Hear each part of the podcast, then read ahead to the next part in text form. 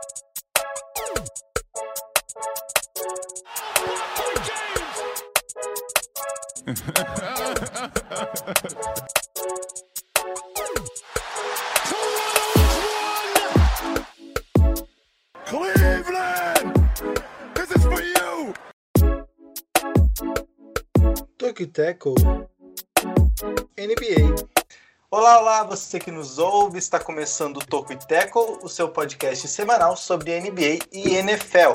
Seja muito bem-vindo ao nosso episódio de número 84.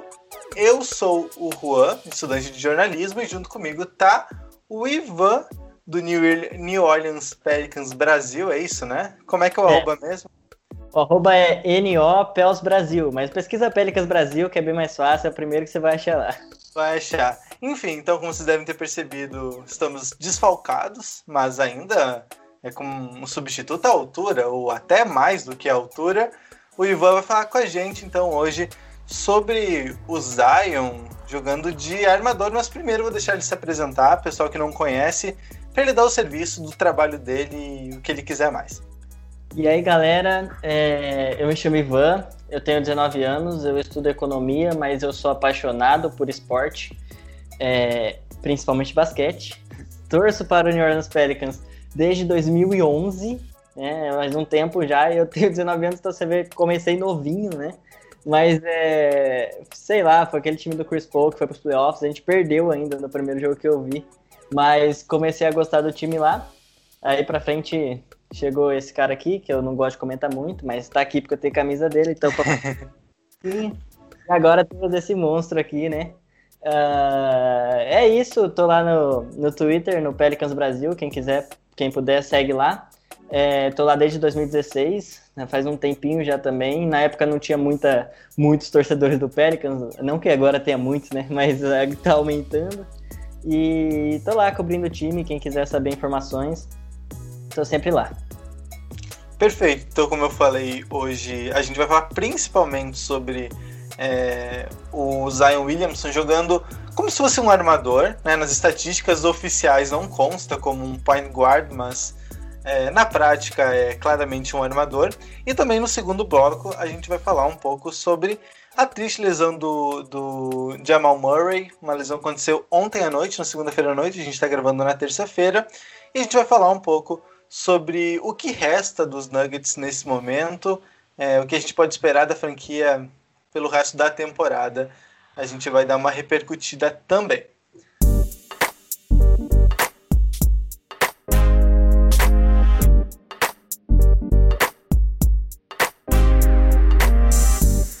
Vamos lá então, começando pelo Point Zion, que é o termo que a galera tem usado.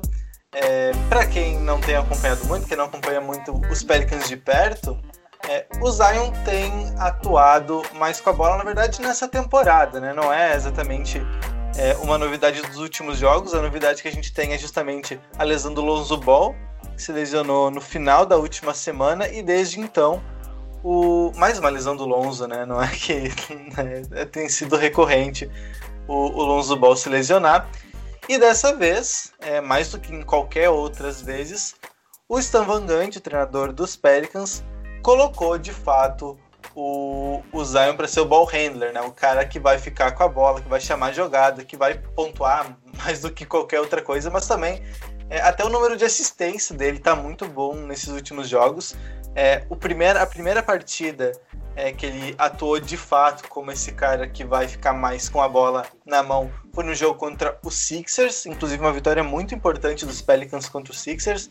Imagino que não estivesse é, não estivesse nos planos do torcedor nem da, da comissão técnica, mas é, foi uma excelente partida do Zion e do Brandon Ingram também, que é outro que acaba sendo beneficiado por esse, por esse novo modelo de jogo dos Pelicans falar um pouco então sobre o Point Zion, que é uma ideia que o Pelicans é, já tinha desde o começo. Assim, a gente sempre pensou, é, a gente, né? A organização sempre pensava em o Zion como é, podendo ser um, um, cara tipo LeBron James, tudo mais, que possa muitas vezes trazer a jogada para o ataque, né? E é, o time começou a fazer isso essa temporada um pouco antes já, só que agora com as lesões dos nossos armadores, né? Não só o Lonzo Ball, mas a gente perdeu O Nikhil Alexander Walker já vai, vai ficar um tempo fora. Uh, o Josh Hart também provavelmente vai perder a temporada com uma lesão no dedo. E aí a situação ficou meio complicada, tanto que a gente até trouxe o Isaiah Thomas, né? Foi uma situação bem legal, que agora o contrato dele acabou e o Pelicans infelizmente acho que não vai renovar. Mas, é... mas assim, e já era uma coisa que o Pelicans estava tentando melhorar, uh, colocar o Zion com mais vezes como trazendo a bola. E se você pegar as estatísticas, dá muito certo, porque o Pelicans é é muito melhor quando o Zion traz a bola por alguns fatores que são meio simples, porque se você para e pensa, a gravidade do Zion em quadra é algo muito grande, você vê várias jogadas, três, quatro jogadores em cima deles, e aí acaba sobrando, né? As assistências, as assistências, as potenciais assistências do Zion são muito maiores do que as assistências em si, porque tem muitas vezes que ele toca a bola e o cara simplesmente erra, isso é um problema. Muita gente reclama da falta de chutadores, né? No Pelicans é algo que de fato faz algum faz alguma falta, sim, mas mesmo assim a gente ainda é um dos melhores ataques da liga, o que evidencia ainda mais, né? Como o time consegue bem com Zion Ingram é, jogando muito bem. E é, o, é uma coisa que no jogo contra o, o Philadelphia ele teve muitos drives, né? Drives que no caso é corrida até a sexta, assim. E isso é algo que a gente sente falta bastante, porque quando o Lonzo Ball ele joga de, de armador, a gente sabe que a principal característica agora tem desenvolvido a bola de três, é um ótimo passador, tem um QI excelente, só que ele não é muito de infiltrar, né? E a, e a única coisa, a única coisa que eu reclamo do Lonzo Ball ultimamente é infiltra com a bola, cara. Você precisa infiltrar com a bola, que a gente precisa de um armador que infiltra com a bola. Mas é, isso não acontece, o Eric Bledsoe também podia fazer isso, estar numa temporada muito abaixo. Então, já que o Zion já tá aí, e como eu gosto de falar essa frase, que o Rick Carlisle disse, é, quando o Pelicans enfrentou o Mavericks, ao, ao, umas três semanas atrás, ele falou que o Zion é um cara com a força do Shaquille O'Neal, mas com as habilidades de um armador. Então eu acho que o Pelicans tem que usufruir o máximo possível. Ele não é um cara que você joga com ele só de, trás, de, de costas para cesta. Então, muito boa essa ideia. Eu achava, a gente achava que isso poderia acontecer, mas eu particularmente achava que ia demorar um pouquinho mais. Mas dadas as circunstâncias e como tá dando certo, aparentemente Point Zion é uma coisa que a gente vai ver durante um bom tempo aí. Isso, e é, é, você falou da, da, questão da, de jogar de, costa pra, de costas para cestas, não é que ele tá agora ele tá trabalhando mais como armador, mas por exemplo, no jogo contra os Cavs na, no domingo à noite, é por muitas situações é, ele se colocava é, no garrafão para receber passe, nem sempre ele era o, o, o ball handler primário, digamos assim, né? O cara que, que vai puxar o ataque. Mas às vezes ele recebe já naquela, naquela posição de girar e arremessar. O que também é, mostra, assim, o que eu entendo do Zion nesse momento. Ele tem que ser explorado na, na capacidade total dele. É, ele é um cara que sabe armar. Ele já tinha características de armador no college, inclusive porque ele não podia ser um pivô, um center tradicional, porque ele não tem tamanho para isso. Ele tem força, mas ele não tem tamanho, então ele teria dificuldades provavelmente para defender esses pivôs. Mas é, isso gerou ele a levar, a, a, desenvolver qualidades como um armador. É, então a gente já via ele dando passe, já, já via ele gerando espaço na infiltração, a gente já via tudo isso no college. É, e agora parece que está finalmente se, se, se é, traduzindo para a NBA, que é claro, é outro patamar, é outro nível de, de exigência, mas a gente tem a primeira temporada dele onde ele sofre muito com lesões, então vai até difícil de, de avaliar, porque ele perde um terço da temporada, metade da temporada do ano passado por, por lesão. Foi, foi bastante tempo, é, né? Foi, foi mais, mais, mais de um terço, sim. Acho que foi quase metade, tanto que ele não completou 82 jogos ainda. O Isso. que torna mais impressionante, né? Impressionante, exatamente. Então, é, ele, tem, ele tem todo esse problema de lesão e quando ele volta na temporada passada, ele também ele volta um pouco acima do peso. É, também não conseguia se manter saudável, tinha uma, muita restrição de minutos, então foi difícil falar do Zion na temporada passada. E finalmente nessa temporada aquele medo que pelo menos eu tinha de que será que ele não vai conseguir se tornar um grande jogador? Será que ele vai ter dificuldade de se manter saudável? Será que os joelhos dele vão aguentar? Então, era uma preocupação que eu tinha que eu já tô mais tranquilo nessa temporada, porque ele, ele perdeu acho que um ou dois jogos nessa temporada. Ele perdeu alguns jogos, mas primeiro foi por Covid. É, ele perdeu um, que era um teste de Covid que Isso. tinha dado positivo, mas na verdade é, é inconclusivo, aí ele acabou não jogando. Agora, na, nos últimos, na semana passada, se não me engano, ele acabou perdendo uns dois jogos por conta de uma lesão no dedão, mas Isso. que não era nada demais também. Já voltou totalmente sossegado e é bom saber, né? Que é uma lesão que é na mão, não tem nada a ver com joelhos ou coisa parecida. Então, aparentemente, o Pelicans está cuidando muito bem da saúde do Zion. É algo que a gente também, né? Tinha medo, obviamente. Mas a gente estava bem confiante. Faz uns dois, três anos já que o Pelicans é, trocou totalmente o seu staff de médico. É, a gente contratou o Aaron Nelson, que é um, joga um jogador, não, que é, que é um, um auxiliar conhecido, que ele conhece muito bem. Ele, ele era do Suns, ele fazia um trabalho muito sensacional lá é, com a saúde dos jogadores. Então, é um processo já, desde que o Pelicans renovou totalmente o seu staff com David Griffin, Trajan Langdon e tudo mais, foi criado um, uh, um, um, lugar assim bem interessante para os jogadores se desenvolverem, tanto que você vê que o Zion é, é óbvio, é a estrela ali, mas tem vários jogadores jovens se desenvolvendo ao redor dele, até porque esse é um time muito jovem, né? Então, é muito bom ver o Zion exatamente com o tempo, mostrando que ele pode ser isso que todo mundo esperava dele e até mais, porque o Zion é uma situação que a gente fala, caramba, eu já esperava muito de você, mas mesmo assim você tá surpreendendo as minhas expectativas. E ninguém sabe o teto dele, né? Porque é, exatamente. o tempo todo ele, ele mostra coisas novas, então ninguém sabe onde vai parar. A gente não sabe em que nível ele pode chegar ainda, né? Isso é impressionante. Até porque a gente não consegue um jogador em si para fazer um, um, uma comparação com ele, né? Ele tem um pouquinho de Shaq, tem um pouquinho de Charles Barkley, mas aí ele tem as habilidades de um, de um armador, que é o que, é, que você falou até dele ter jogado no college, né? Algumas jogadas assim. No high school, ele não era tão alto, não tão forte como é agora. E ele jogava de armador. Então, isso também fez ele desenvolver essas características, que agora aí ele só tá podendo ter mais a chance de, de soltar. E eu acho que é questão de tempo, assim, para pro, pro time. O time já estava vingando, só que aí veio essa onda de lesões e complicou a situação. Agora a gente já emendou três vitórias consecutivas. A tendência é o time, obviamente, é um time jovem, né? A gente vai perder alguns jogos ainda por falta de experiência, que a gente entrega muito jogo no fim, sempre dá um jeito. Mas uh, o teto é, é gigante. Exato.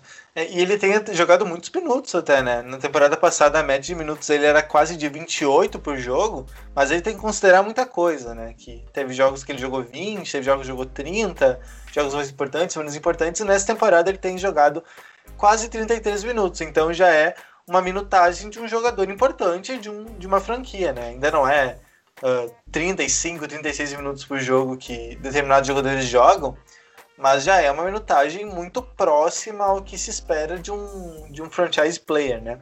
Tem algumas estatísticas aqui do, do, do Pelicans e também do Zion é, para a gente tentar entender essa transição é, do, de ball handler na equipe. Primeiro, é, eu peguei no The Athletic isso.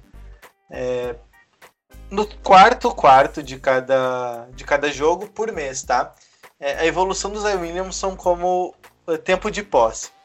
Em dezembro e janeiro, ele ficava com apenas 6,2% do tempo de posse era, era dele. Aí em fevereiro subiu para 9,7%, em março 16,1% e hoje ele já tem 18,9%. Hoje eu falo em abril, né? A gente está na metade de abril.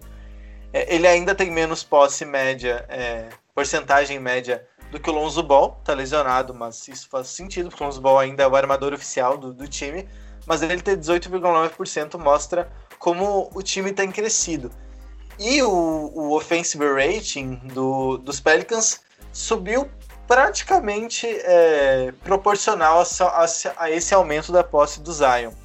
Em dezembro, o, o offensive rating é, foi de 61,5%. Nossa, agora que deve ser isso mesmo, está escrito aqui 61,5%. Em janeiro, por cento não, 61,5 pontos para cada 100 posses de bola. Em janeiro, 105,8. Em fevereiro, 110,7. Em março, 123,5 foi o, foi o pico. E atualmente está em 118,2. Então, mostra como, como você disse na, na sua fala anterior, é, quanto mais tempo o Zion fica com a posse de bola, melhor. Quanto mais tempo ele fica com a bola melhor. E nesse jogo contra o Sixers, é, eu tava vendo agora há pouco, antes de vir gravar, tava vendo os pontos do, dos Pelicans, vi todos os pontos novamente. E assim, em várias posses de bola, o Zion tá sendo marcado pelo Ben Simmons, que está sendo cotado fortemente para ser o, o, defensor do ano.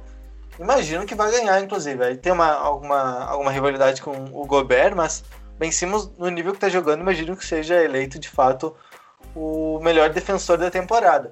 E ele, por algumas situações, pega e simplesmente passa pelo Ben Simmons. Então, é, é, é absurdo como ele consegue unir a força, é, explosão, e ainda ele é muito rápido.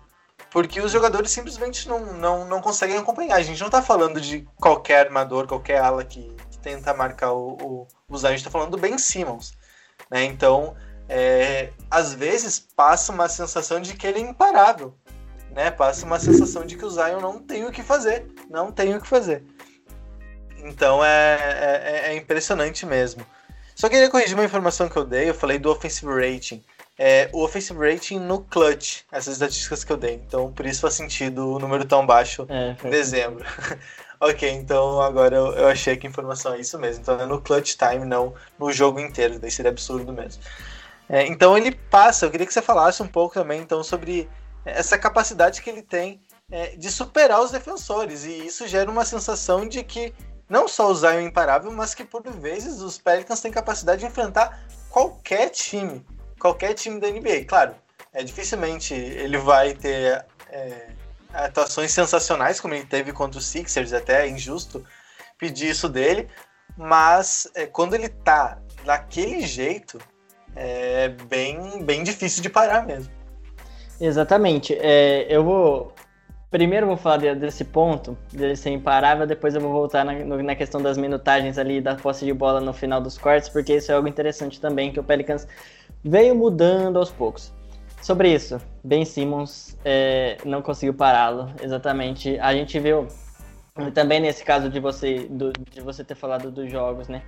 É, contra o, o, a gente já venceu o Jazz com ele o Gobert ele não tomando conhecimento do Gobert uh, e o Pelicans é, é, isso a gente vê as Kawhi Leonard é, a gente vê o Pelicans que o Pelicans é uma, a gente brinca o Pelicans é uma montanha russa que aparentemente mais desce do que sobe mas é uma montanha russa porque cara você vê o Pelicans na temporada ganhou do, de todo, de todos os times do topo que você pensa aí é, tirando o Nets, que a gente tomou um couro ultimamente, mas a gente só jogou jogo da temporada.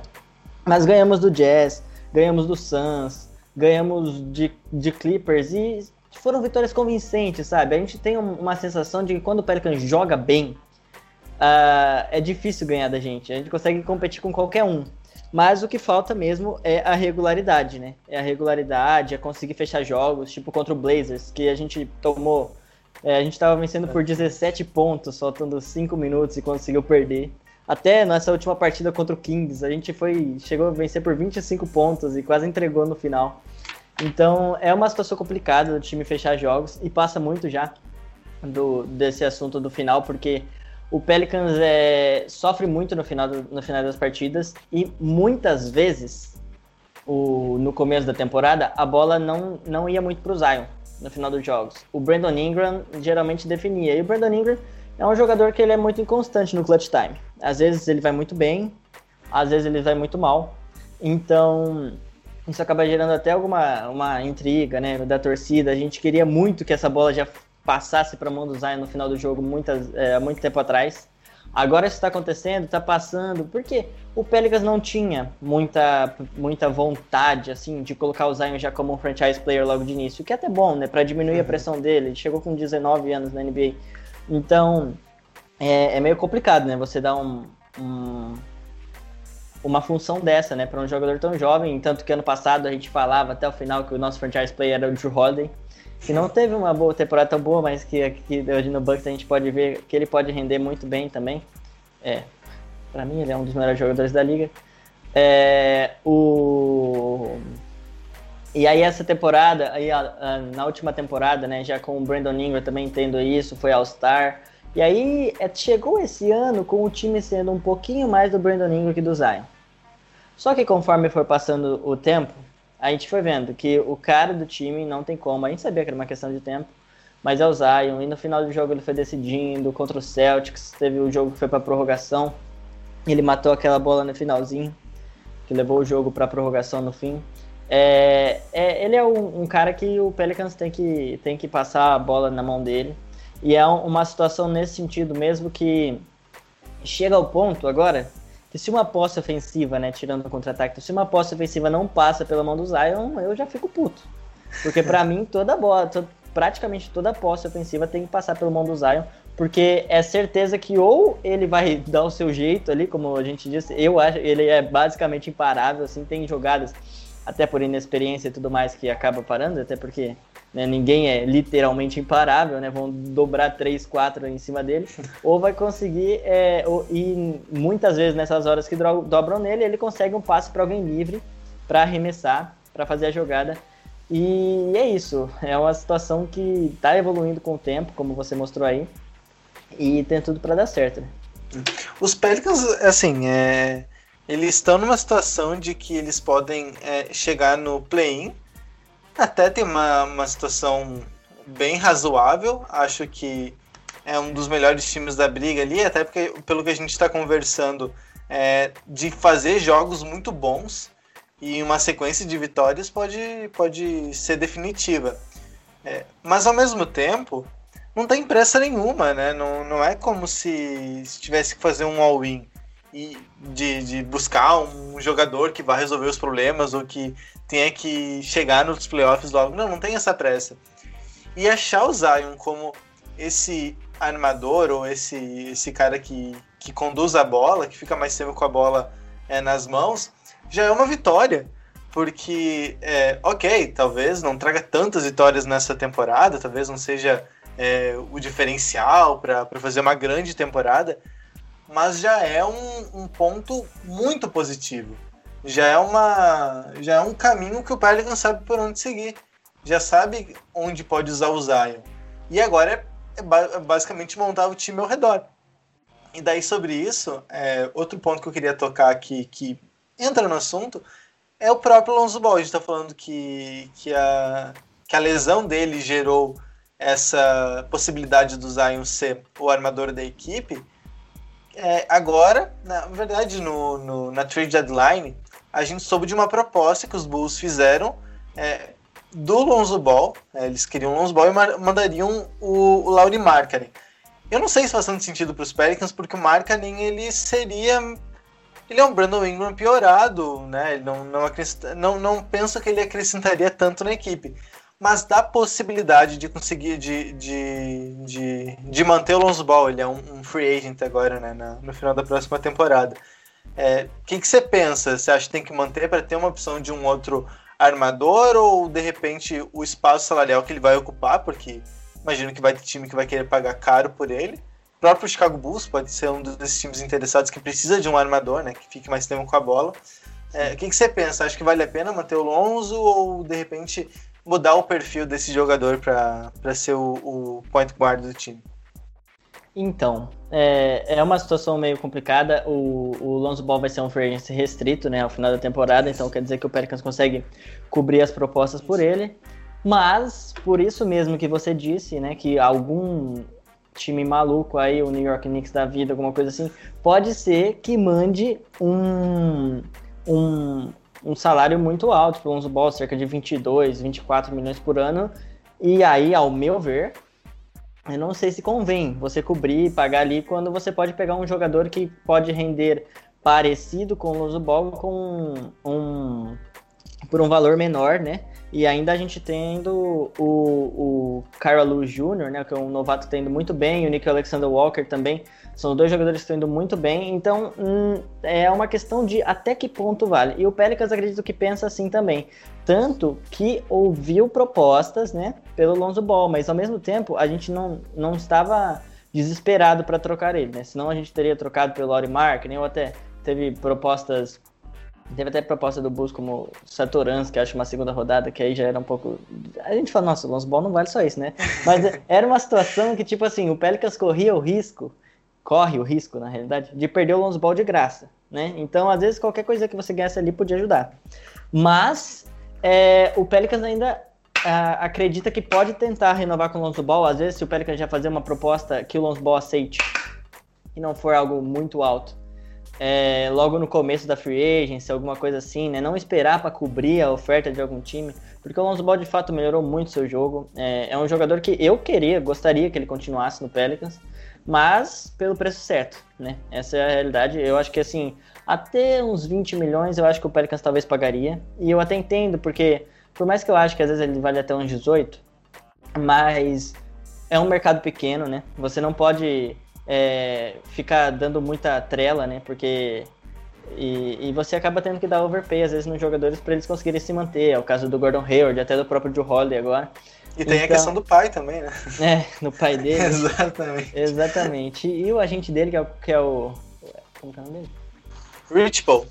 Rich Paul, exatamente. Rich Paul, que é um, um pé no saco, literalmente é muito difícil negociar e ele vai querer ver o Lonzo Ball no mercado grande, ele vai querer que o Lonzo Ball faça milhões. Eu até entendo se o Lonzo Ball querer ir para um time que ele ganha bastante dinheiro, porque ele merece, tá jogando bem e tá na hora, né? Ou, talvez aí chegar aí os próximos anos da carreira dele deve ser os, o, um ponto que ele pode evoluir bastante, chegar no auge, então eu até entendo, é uma situação meio complicada por mim ele ficaria, mas assim, eu já estou ok caso a gente não consiga o Alonso Ball, consiga um point guard meio parecido, até porque o Zion, como a gente viu, já pode fazer uma função parecida ali.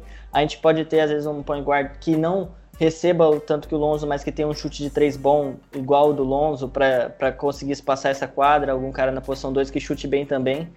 Já vai ajudar bastante o time e às vezes nesse salário do, do Lonzo você pode pegar um, um, um ou dois jogadores que podem fazer a função parecida, né? É, exato. É, até nessa temporada já os Pelicans falavam realmente de que o Lonzo não fazia tanto parte dos planos assim como o Bledsoe. Os dois meio que foram colocados no mercado para caso alguém venha com uma proposta interessante. Não que eles vão rescindir, enfim, mas. É... O problema do Bledsoe é que ninguém queria o Bledsoe. É, uh, o, o, contrato do Bledsoe essa temporada é horrível. Na temporada é, que vem a gente vai conseguir se livrar dele. É. Porque ele tem, acho que só 3 milhões garantidos, então vai ser mais fácil. Mas o, o Bledsoe, eu até falava isso, estava very available, estava muito é, disponível, só que não tinha qualquer proposta, coisa, né? É, qualquer coisa ali. mas é, é porque o Bledsoe a gente esperava, não esperava muito mais dele, mas a gente esperava pouco e foi bem pior do que a gente esperava, né? É, é. ele já entregava pouco nos Bucks, né? É, então. Ele veio de um playoff no Bucks que o povo queria matar ele, né? Então, exatamente. É uma situação complicada.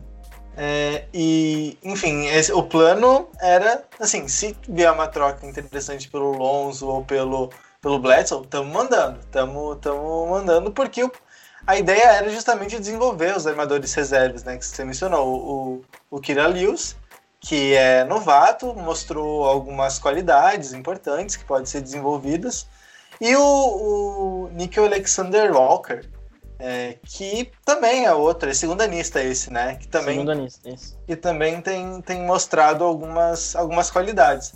É, claro, isso também mostra uma direção dos Pelicans de novo, que eu falava, de não ter pressa. Porque, bom, se você está abrindo mão do, do Lonzo Ball e do, do Eric Bledsoe, que apesar de tudo, apesar de todos os poréns que a gente pode elencar aqui, principalmente do Bledsoe, é, ainda são hoje jogadores mais prontos. Mas se abrir mão desses jogadores para desenvolver outros armadores, é, já dá sinal de que, não, então, peraí, essa temporada a gente a gente já, já não tem dando interesse, se der play-in, beleza. Até porque a gente chegou perto da deadline com o recorde, acho que 18 ou 24, alguma coisa assim. Já, já, é, já é uma situação que você não pensa que o time vai buscar muita coisa, né? Não, e, e também, se der tudo errado e tiver uma pick alta no draft, com essa classe boa que tá vindo, Show, vai dar né? Exatamente. Se der ruim, vai dar bom. Essa é a questão. Exatamente, então não tem muito a perder. Outra bola que eu queria levantar pra gente já encaminhar o assunto do, do Point Zion é outro debate que eu tenho visto, mas esse com menos frequência, de que o Brandon Ingram talvez não se encaixe tanto com o jogo do Zion. Só que daí a gente tem uma, uma questão, né? porque a gente está falando dos dois principais jogadores da equipe, dois jogadores de nível All-Star já, apesar de novos. É, o Brandon Ingram começou a temporada como o cara do time, até se a gente for ver o, o age rating dele no começo da temporada, é, quantidade de, de posse de bola que ele tinha também era de nível All-Star, jogador de, de franquia. É, e o Zion, à medida que foi aumentando a produtividade, foi sendo mais utilizado nessa função que a gente está debatendo hoje, é, foi, não sei se tomando protagonismo, mas ele se tornou o protagonista, né? O que já era natural. E obviamente o Zion tem um teto maior que o Brandon Ingram, né? Os dois são excelentes jogadores, mas o Zion é um cara que a gente, sei lá, pode se tornar um, não sei, uma aberração. Ele já é uma uhum. aberração, mas ele pode se tornar um, uma aberração ainda maior. Queria que você, você opinasse então sobre o é, que, que você acha? Você acha que o Brandon Ingram é, vai fi deve ficar ou de repente se conseguir trocar ele por coisas mais interessantes, porque ele vai valer muito também, né? Se ele for para o um mercado de troca, por exemplo. Olha, é uma situação complicada. É, e novamente entra o fato da gente ter renovado com o Brandon Ingram, dado o contrato máximo para ele que ele mereceu. E para mim, eu não vejo problema no fit deles. Esse, é, eu acho que, se eu não me engano, é, é uma das melhores duplas antes, de, com menos de 25 anos é, que fazem mais de 30 pontos por jogo. Por exemplo, no jogo passado o Ingram fez 34, o Zion 30. Eu acho que muito se passava pelo Brandon Ingram ter, como você disse, muita, muita, muitos arremessos e tudo mais. Mas isso é algo que está mudando. O Brandon Ingram está entendendo nos últimos jogos. Você pode ver que o Zion, no clutch time principalmente, pega mais na bola que o Brandon Ingram, tem mais arremessos que o Brandon Ingram. E isso é, é algo que, beleza, que é, é, isso que a gente quer. E é isso que, que o Ingram está entendendo. O Ingram é um cara que. Ele não fala muito, é, é um jogador que ele, ele estaria ok com, com a posição de ser um segundo All-Star, que não é nada de, de errado também, né? Nada de. Um time com dois All-Stars aí jovens é, é algo muito promissor. Na minha opinião, o fit encaixa bem. A gente gosta de comparar um pouco, dadas as devidas proporções, com a função que o Middleton tem junto com o Yannis, sabe? Porque o Yannis é a primeira estrela com certeza, o Middleton tem potencial para ser um All-Star também. Só que ele aceita o, o seu, é, seu papel ali de, de, segundo jogador, que é um scorer, assim como o, o, o Brandon Ingram, né? Um exímio scorer. Eu sou apaixonado no Brandon Ingram arremessando a bola, nos mid-range dele. A gente brinca né, de um mini KD, obviamente falta muito ainda, quem dirá vai chegar, mas é, ele tem características parecidas, né? Então, é, eu acho que não tem fit nenhum, não tem problema nenhum no fit deles. A única coisa é, que peca um pouco é a defesa, que o Ingram não é um bom defensor, e o Zion a gente esperava que ele seria um bom defensor, mas também é uma questão de tempo, né? Chegando na liga, a coisa mais difícil de você se adaptar na liga, né? Falam que é a defesa. Então, é, eu acho que é uma questão de tempo para o Zion se tornar um defensor melhor, já está melhorando. Era algo bem patético mesmo no começo, agora já está melhorando. O Ingram mesmo tem flashes de melhorar um pouco a defesa, mas o meu, meu único pontinho contra assim é isso. Mas no geral, eu acho que às vezes se você tem um cara na 2 ali, que, um 3 na 2 bom, um point guard que defende legal, um pivô que dadas as devidas proporções defende bem o Adams no garrafão é um monstro, né? Uhum. É, o problema é só defendendo o perímetro. Mas eu acho que se você conseguir peças assim para complementar, os dois conseguem, para mim, ter um bom fit. Eles estão se entendendo, já tem uma química muito grande. Então eu não, não vejo por que mexer no que tá quieto, a não ser que compense muito. Que vem, tipo, ah, bota o Ingram num pacote para um All-Star, um Superstar, assim. Aí beleza, né? Aí é outra história, mas. Contando também com o mercado pequeno do Pelicans, a gente sabe que é algo difícil de acontecer. Então, tô bem feliz com os dois. É, você falou da defesa, né? O Van Gundy andou até criticando, né? A questão da defesa dos dois, porque é, olhando a pontuação, é, tem jogo que os dois passam de 30 pontos, né? Então é algo que, que assim, que eles tem jogos que eles pegam para si e destroem. Mas o que tá chamando a atenção do Van Gundy, que é um, que é um, um treinador bem defensivo, inclusive foi contratado para isso, porque a defesa dos Pelicans foi bastante problemática na, na última temporada, especialmente. Ainda não resolveu, né? Ainda não, não, resolveu. É, o povo é, brinca que ele foi contratado para isso e não conseguiu arrumar isso. É, pra, pra... aí tem que ver, né? Pra a gente entender um pouco é. a profundidade do problema, né? Que trocou o treinador. Teoricamente, um treinador que sempre coloca os times dele entre as melhores defesas, né? Entre 10, 15 melhores defesas, e esse ano não tá conseguindo. É, e ele falou é, que o, o Ingram e o Zion ok, estão muito bem no ataque, mas precisam ser melhores na defesa, eles precisam estar mais ligados. E realmente, a sensação não me parece. A sensação que eu tenho não me parece ser um, uma questão técnica na defesa. Acho que não é isso. Acho que tem um pouco da técnica, óbvio, porque sempre ajuda, mas é um pouco de disposição. Exatamente. Me, me parece alguma disposição, porque o Brandon Ingram e o Zion, eles têm corpo de bons defensores. O, Zion, o, o, Ingram tem braços Uma envergadura é incrível. É, absurdo. Então ele, ele pode ser um excelente uh, defensor de perímetro, por exemplo. E o Zion é extremamente forte, é rápido. É... Enfim, ele, ele, os dois têm é, capacidade física para serem bons defensores. Me parece que a questão é mais de tá ligado. É, de, é um de... problema do Pelicans inteiro isso, cara, porque a gente vive, fala, vivia, né? É uma coisa que tá mudando, tá mudando. É isso que a gente gosta de ver, que tem uma chavinha que tá mudando depois do All-Star Game. O primeiro jogo contra o All-Star Game eu não conto, porque para mim foi antes do All-Star Game. Foi um jogo contra o Wolves. A gente tomou um couro sem, sem ele, sem Carl Anthony Towns e D'Angelo Russell. Mas dali pra frente, eu acho que esse jogo deu um tapa na cara do time, deu um tapa na cara, e o time começou a mostrar vontade na defesa. E a gente foi bem na defesa, a gente tá melhorando na defesa, tirando essa partida aí, essa última partida contra o Cavaliers, que foi a que o Stamangante fez esse, esse, esses comentários. Que o Zion fez 38 pontos e o Ingram foi muito bem também, e, e o Stamangante chegou lá no vestiário e falou, ó, eu espero que vocês não imaginam que vocês tenham feito um bom jogo hoje, porque vocês não fizeram porque foi uma questão. Deve ser horrível, né? Você fazer 38 pontos, chegar no, no, no vestiário, o treinador falar. Mas eu adorei que o Stamangante fez isso, porque de verdade foi, o Pelicans conseguiu vencer esse jogo ainda, porque no último quarto a gente segurou o Cavaliers a 15 pontos só. E mesmo assim eles terminaram com. Eu não lembro, mas foi mais de 115 pontos, se eu não me engano. Foi, foi uma. Vou, vou pegar aqui só um pouquinho. Quanto os Cavs foi 109, 116 a 109. 109, é, então é que foi, foi um, um, último, um último quarto ali, mas tirando isso, cara, foi, foi, um, foi um, um, jogo horrível da equipe, horrível defensivamente, que lembrou o Pelicans da primeira metade da temporada, e, e parece muito que falta vontade, sabe? E, e, é algo que é, que o time tá melhorando, então essa é a minha esperança também, que não para essa temporada, né? Para essa temporada o que vier tá no lucro, como a gente já conversou, mas para longo prazo, acho que a gente está tá indo para o caminho certo aos poucos. Eu gosto do Stan Van Gundy, apesar de ele ser muito criticado, porque ele reconhece todos os erros que o time faz depois, do jogo. Você vê que ele está vendo o problema. Apesar de muitas vezes o problema não estar sendo é, resolvido, mas ele está tá reconhecendo os problemas e, e aos poucos o time vai evoluindo nisso aí. Perfeito, perfeito. É, mais alguma consideração sobre Point Zion ou a gente pode avançar? Acho que a gente pode avançar, é isso aí. O, o Point Zion é imparável. Vamos antes então para um momento merchan do Tocoiteco, depois deixa a oportunidade para você é, relembrar as redes sociais é, que você modera lá do Pelicans Brasil.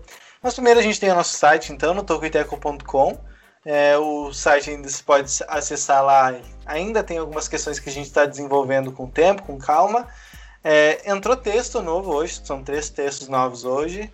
É, dois, na verdade. É, o Jonathan escreveu sobre a classe de, de cornerbacks do draft, falou lá sobre o top 5 dele. É, eu fiz a oitava edição do Power Ranking quinzenal do Tokiteco, então se quiser é, dar uma acessada lá também, fiquem à vontade. E também ontem o Jonas publicou um texto sobre o draft, né, onde ele dava informações mais sobre o que, que como funciona, o que, que é o draft da NFL. É, se você quiser participar do, do podcast, você pode mandar sua mensagem lá no nosso site. Também tem uma barrinha lá, participa do podcast, você manda uma mensagem e a gente lê aqui no programa e interage com você. Nós estamos no Facebook, no facebook.com.br Tocoiteco. Também estamos no Twitter e no Instagram, no arroba Tocoiteco. A gente tem a nossa newsletter semanal, onde a gente traz as principais notícias da NBA e da NFL toda sexta-feira de manhã diretamente no seu e-mail de maneira gratuita. Para assinar é só acessar tocoiteco.substack.com e esse podcast você está ouvindo está é, tá disponível no Spotify, na Apple Podcasts, no Stitcher, no Google Podcasts, na Amazon Music, é, onde você procurar vai estar lá a gente. E se tem algum lugar onde você ouve e não está, dá um alô pra gente que a gente dá um jeito de colocar lá também. E além de escutar, você pode assistir o podcast. Para fazer isso, é só entrar no nosso canal no YouTube. É só procurar por Toco e Teco no YouTube e procurar os nossos vídeos. Sempre a gente coloca o podcast na íntegra, é, além de vídeos também que a gente faz sempre na medida do possível. Se fizer isso, não esquece de dar like, de se inscrever no canal e também de ativar as notificações, que daí você não vai perder absolutamente nada que a gente estiver soltando por lá.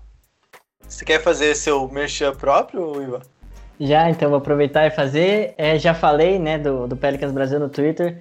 Quem gostar é, do, do time quiser acompanhar mais, pode seguir lá. A gente tem o nosso próprio podcast também, que é o Let's Dance Podcast, né? Que é da frase emblemática do Zion quando ele foi draftado. É, a gente está em todas as plataformas também, só pesquisar Let's Dance Podcast, até no YouTube também tem os nossos, os nossos podcasts lá. A gente faz um live a cada 15 dias. É, podcast a gente sai também. É, vai é alternado. Uma semana sai uma live, outra semana um podcast. A gente coloca a live como podcast para quem não consegue ver também depois. É, é isso, quem quiser é só procurar lá. Torce pro Pelicans, quer participar, a gente tem nosso grupo no WhatsApp também. Só chamar lá na DM do Pelicans Brasil que a gente entra lá, a gente fica conversando baboseira o dia inteiro sobre o time. Bom, então vamos falar de um assunto um pouco mais triste, na verdade bem triste. É, lesão grave do Jamal Murray, sofreu ontem, segunda-feira à noite, é, no jogo do, dos Nuggets contra os Warriors, inclusive é, foi nos segundos finais ali, já tinha passado do. Já, já era 50 minutos, 50 segundos por fim. Murray infiltrou. Aparentemente ele pisou errado ou pisou mal com a perna esquerda.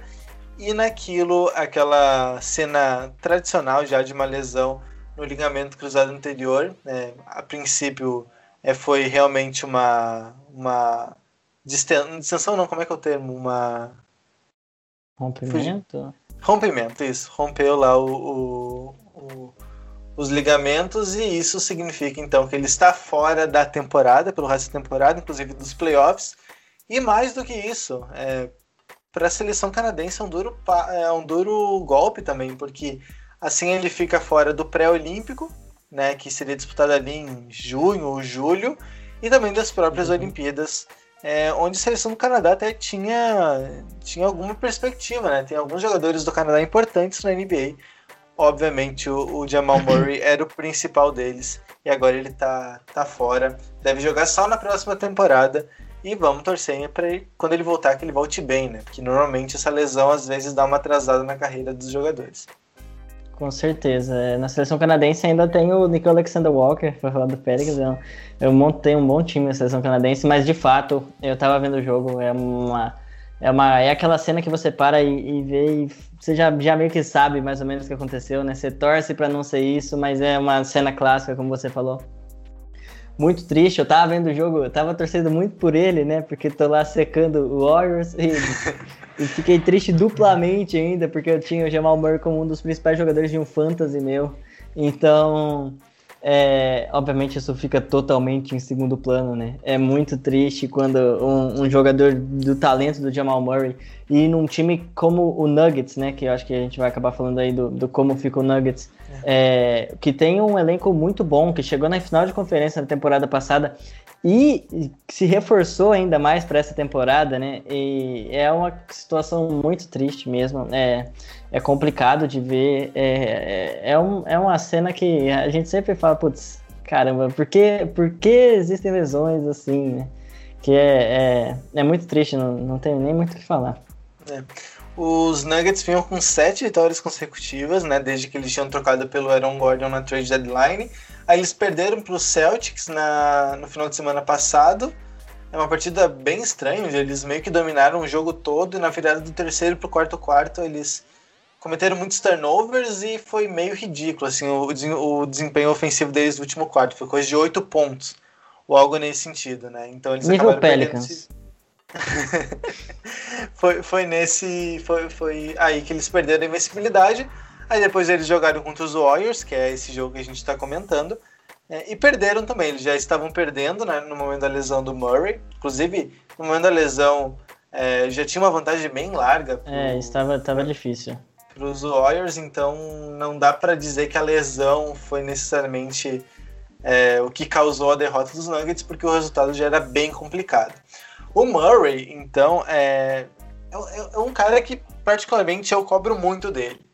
Porque a gente vê ele, às vezes, fazendo partidas espetaculares, fazendo partidas de 40, 30, 30 40, 50 pontos. É, só a gente lembrar do sensacional, da sensacional série de, de, de playoff entre os Nuggets e os Jazz na primeira, na primeira rodada dos playoffs da temporada passada, em que ele e o Donovan Mitchell é, destruíram, né? Não tenho que falar, fizeram uma série histórica, bateram vários recordes. É, só que a sensação que dava do, do Murray era Imagina se fosse sempre assim. Ou, não, sempre assim é difícil. Pedir 40 pontos de média não tem como ninguém fazer. É, com certeza. Mas se ele fizesse é, 25 pontos de média, ou ele fizesse isso com mais regularidade, onde estariam os Nuggets? Porque, é, como você falou, é um time muito bom. Tem um Jokic que possivelmente vai ser o MVP da temporada mesmo, né? A não ser que o Embiid é, volte destruindo, ele já destruiu na volta dele, mas é, pode ser Pode ser que ele consiga recuperar, mas é uma situação difícil. O Jokic, nesse momento, ele tem uma dianteira bem consolidada. É, e falta sempre essa segunda estrela. Né? Não, sei se falta, mas o, o, Murray é o segundo cara do time. Só que tem jogo que ele faz 10 pontos. Tem jogo que ele faz é, 8 pontos, 7 pontos. Então a gente sempre cobrou mais regularidades do Murray.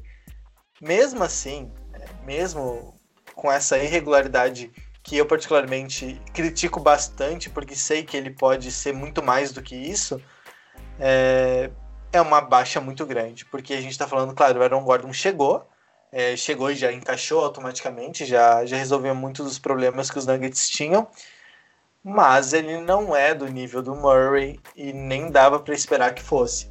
Tô curioso para ver, tô curioso para ver como os Nuggets vão se virar, não sei. É, quem vai ganhar mais. Acho que imagino que o, o Montemorris vire o titular, mas o Campasso provavelmente vai ter um papel ainda maior na rotação, é, mas ainda muito menos do que o Murray integra, entregava, né? Sei, não sei. Eu tô, tô, Quero ver como é que os Nuggets vão, vão ajustar a rotação deles, perdendo o segundo melhor jogador do time, um cara tão importante, principalmente em jogo decisivo, né? Um cara que tinha jogos decisivos que ele tomava para si e decidiu o jogo na marra. Eu acho que é isso mesmo, porque o, o, a série de playoffs do ano passado, né? Os playoffs do ano passado, o Jamal Murray, Murray deixou a, a, o, a expectativa sobre ele muito alta, né? É, os torcedores do, do Nuggets estavam esperando muito dele para essa temporada e, como você disse, ele não estava correspondendo à altura. Mas quando você vê que o cara tem uma, um playoff daquele jeito, você imagina, não, tudo bem, ele não tá muito bem, mas vai que ele engrena nos playoffs de novo e pode mudar totalmente o, o patamar do Nuggets, que já é um patamar alto, né? Pode ser maior ainda com ele. É, poderia ser, né? Mas infelizmente isso aí não vão conseguir ver. Eu também acho que é, ainda segue um time bem competitivo, é um time top 6 ali do, do Oeste, com certeza. É, o Aaron Gordon tem capacidade de, de, de ser quase uma estrela ali perto do, do, do Jokic. O Michael Porter Jr. também tem um bom, é, um bom talento que às vezes é, é, apaga também. O Campazzo está começando a jogar a, ser, a, jogar melhor na NBA e ele é um bom jogador defensivo, por mais muito que não bom. pareça. É, por sua altura, assim, o Campazzo é muito bom na defesa. E ontem eu estava vendo o jogo, né? Eu estava vendo pela transmissão do Nuggets. E o, o, o, comentarista do Nuggets falou assim: é a primeira vez que eu vejo um defensor fazer um bom jogo e, o, e quem ele tá enfrentando fazer 50 pontos. Porque ele defendeu bem o Curry, só que a gente sabe, né? Quando o Curry tá naquele jogo, naqueles jogos dele, não tem o que fazer. E eu acho que o Campazzo vai é, tomar o, a dianteira ali, juntamente ao Monte vai ter mais tempo, mas é, eu acho que o Campazzo deve ser a, a, o principal é, beneficiador né, nessa situação porque ele está se adaptando bem à liga, né? No começo foi meio mais ou menos, mas agora já está jogando muito bem e ele tem uma experiência que pode ajudar bastante o Nuggets, né? Isso. É, o, o Murray era o cara que. É, assim, o Jokic é o melhor do time, ponto. Isso não, não tá em discussão. Mas o Murray, ele parece que ele meio que era a alma do time. Ele era.